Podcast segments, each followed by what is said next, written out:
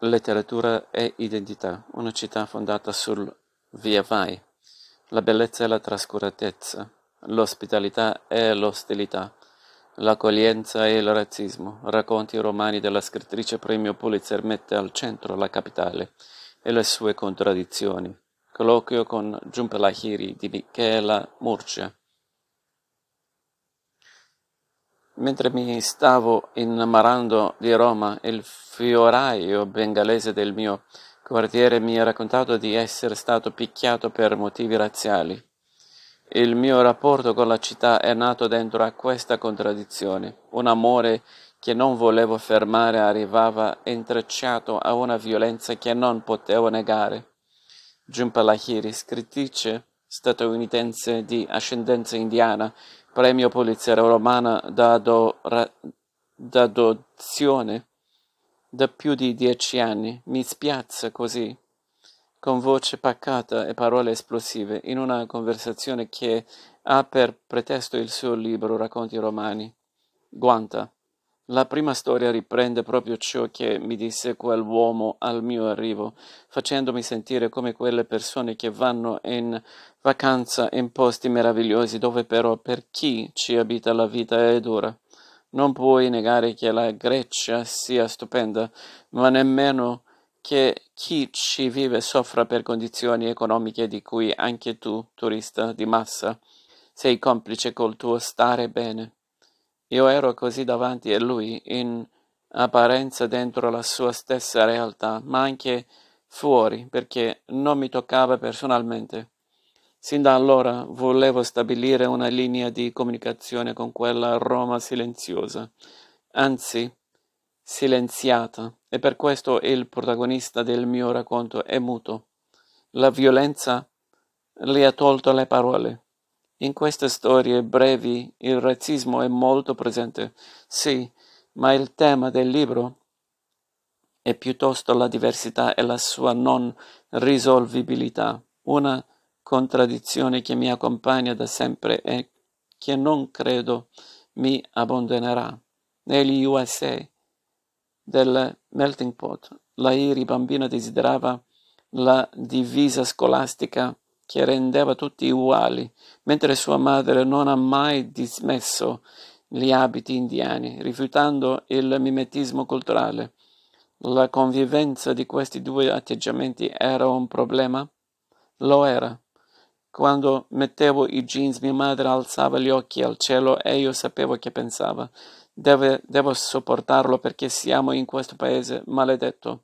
Ma la mia giumpa è l'altra non questa ragazza tra- travestita da americana. Quando venivano a trovarci gli amici indiani dovevo vestirmi in modo tradizionale. Oggi mi rendo conto che mia madre aveva solo paura di perdermi e di perdere se stessa in una cultura così distante dal suo mondo di partenza.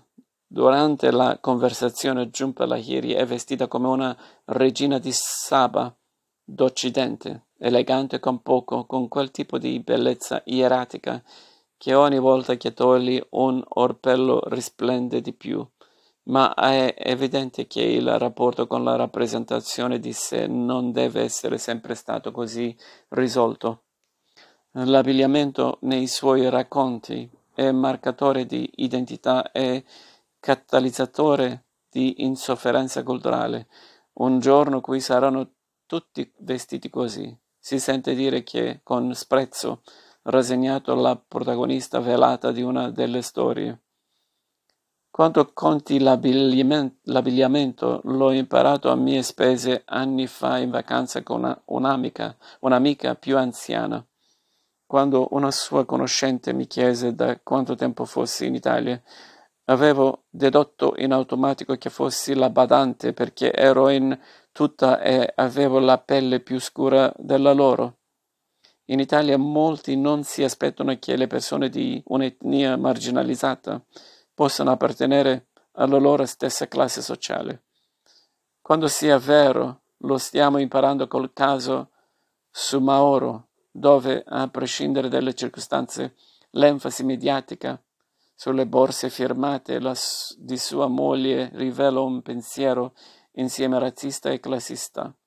Il povero per essere simpatico deve restare povero e la donna nera povera non può superare la sua condizione fino a poter indossare la stessa borsa Vuitton della bonna bianca ricca che l'ha aiutata, oppure salta il patto della solidarietà pelosa. È vero anche il contrario. Se sono vestita con segni che rivalano che sono benestante, ma mi vo- rivolgo in bengalese all'uomo al banchetto del mercato, li genero disorientamento. Si chiede chi sono perché li appaio così. La tensione della diversità e del pregiudizio scende solo quando ci si parla. La chiave di questa contraddizione che l'hanno le seconde generazioni sono loro il passaggio di sintesi, quell'essere una cosa e anche l'altra e fino in fondo nessuna delle due. Ti fa vivere divisa. Io sono vissuta così, ma tra 15 anni vorrei vedere questa città pervasa dalle seconde generazioni per capire se si infileranno nel branco, cercando di scomparirvi omologa- omologandosi o se riusciranno a ibridarla come sono ibrido loro, ibridi loro. I personaggi dei racconti non hanno il nome proprio, se non uno che si fa chiamare Dante Alighieri per giustificare una vera, una vena poetica, e il suo, il tuo stesso nome, Giumpa, è solo una parte del lunghissimo nome di nascita che ti hanno dato i tuoi genitori. Da dove viene questa scelta di non nominare o usare nomi sostitutivi? Sostuti- sostitutivi? I nomi possono essere il primo elemento del disagio culturale. Nel mio secondo libro, l'omonimo, parlo del peso dei nomi che dobbiamo ereditare, dove il protagonista si chiama Gogol, che è un nome russo, ma lui non è russo e quindi subisce un cortocircuito identitario che lo fa soffrire. C'è di mezzo la mia esperienza ovviamente in USA. All'appello scolastico ogni volta che l'insegnante arrivava al mio nome volevo morire perché non riuscivano a dirlo correttamente e la mia diversità era ribadita ogni giorno, unita alla violenza di non voler imparare la giusta pronuncia. Arrivavano le Sharon, le Jennifer, le Marion e poi io, la straniera che imprecavo contro i miei genitori perché mi avevano dato un nome che mi avrebbe fatto rimanere un'estranea per sempre. Era un processo che avevo già visto vivere a mia madre, che si chiama, chiama Topoti, nome semplice che però negli Stati Uniti nessuno riusciva a pronunciare. Stanca di correggere ogni volta, si è arresa e ha detto chiamatemi Tia il suo nome informale, così lei per il suo mondo americano è Tia, dentro casa e per gli amici è Topoti, due nomi ma anche due persone.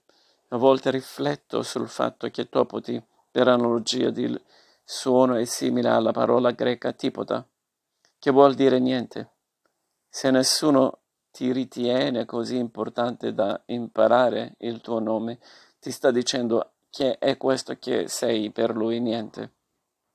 La che oltre che scrittrice e docente alla, Col- alla Columbia University, dopo Princeton, ha una famiglia cosmopolita e multilingue dove la questione dell'identità tutt'altro che superata è però troppo complessa per essere risolta con l'adesione agli stereotipi culturali. culturali. Con mio marito abbiamo due figli di colori leggermente diversi e qui in Italia il maschio si è sempre sentito dire tu potresti essere italiano, come se fosse un complimento. Italiano non vuol dire niente. Roma è un flusso di gente sin dalla sua fondazione. È sorta senza confini proprio per poter creare il popolo romano che in forma autocra- autoctona non esisteva, ma questo sentirsi ripetere sin da piccoli chi poteva essere scambiato per italiano e chi non introduceva nelle loro teste una scala di valore. Uno poteva rilassarsi e pensare sono stato accettato, l'altra no. Anche se quella distinzione vale solo in Italia, non è una dinamica irrilevante per chi come noi ci vive da dieci anni personalmente la sperimento ancora come una violenza. Se andiamo a una festa e ci si scambiano strette di mano, il mio nome suscita cortesia, quello di mio marito Alberto scatena familiarità, perché suona italiano e lui è bianco, ma mio marito è spagnolo, mio figlio Ottavio diventa sistematicamente Ottavio, che è un modo per dire, semplificando, il tuo nome ci, ti rendiamo più nostro. Lui giusti, giustamente quella c'è la rivendica, ma figlia Nur, con quel nome persiano, convive con più fatica col pregiudizio che la vorrebbe eterna straniera. La nostra famiglia sperimenta queste cose tutti i giorni, nonostante per me patria e identità non significano niente e abbia cercato di crescere i miei figli nello stesso modo. Roma per anni mi è piaciuta anche per questo. È nata al luogo di tutti e non mi sono mai sentita espatriata. È ancora vero, dopo dieci anni, con l'avvento del sovranismo al governo c'è una forte enfasi sull'italianità. Prima gli italiani. Cosa sia e cosa non sia italiano. In che modo l'italiana Giunpalahiri si sente ancora cittadina di un paese che ha bisogno di escludere per sentirsi se stesso. Il clima è cambiato.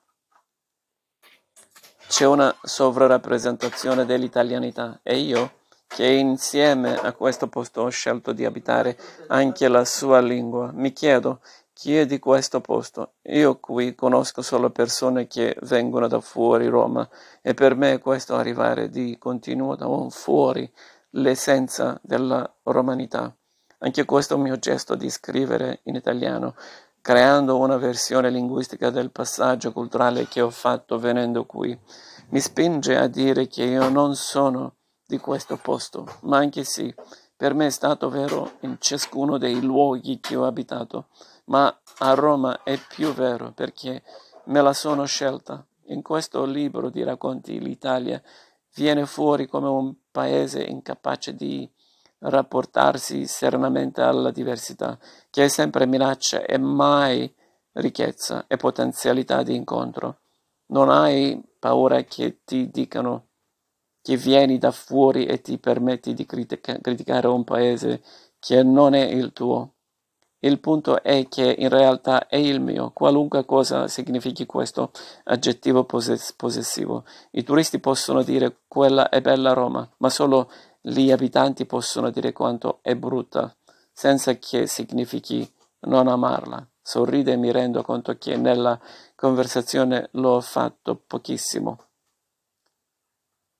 Dovevamo parlare di un libro, ma quando un libro parla così duramente di noi è difficile essere lievi. Sai cosa mi offende? Quando mi presentano dicendo questa è Lahiri e scrive nella nostra lingua. Nessuno a New York direbbe che chi parla inglese utilizza la loro lingua. La lingua non è di chi la usa? Non ho una buona risposta, non ancora.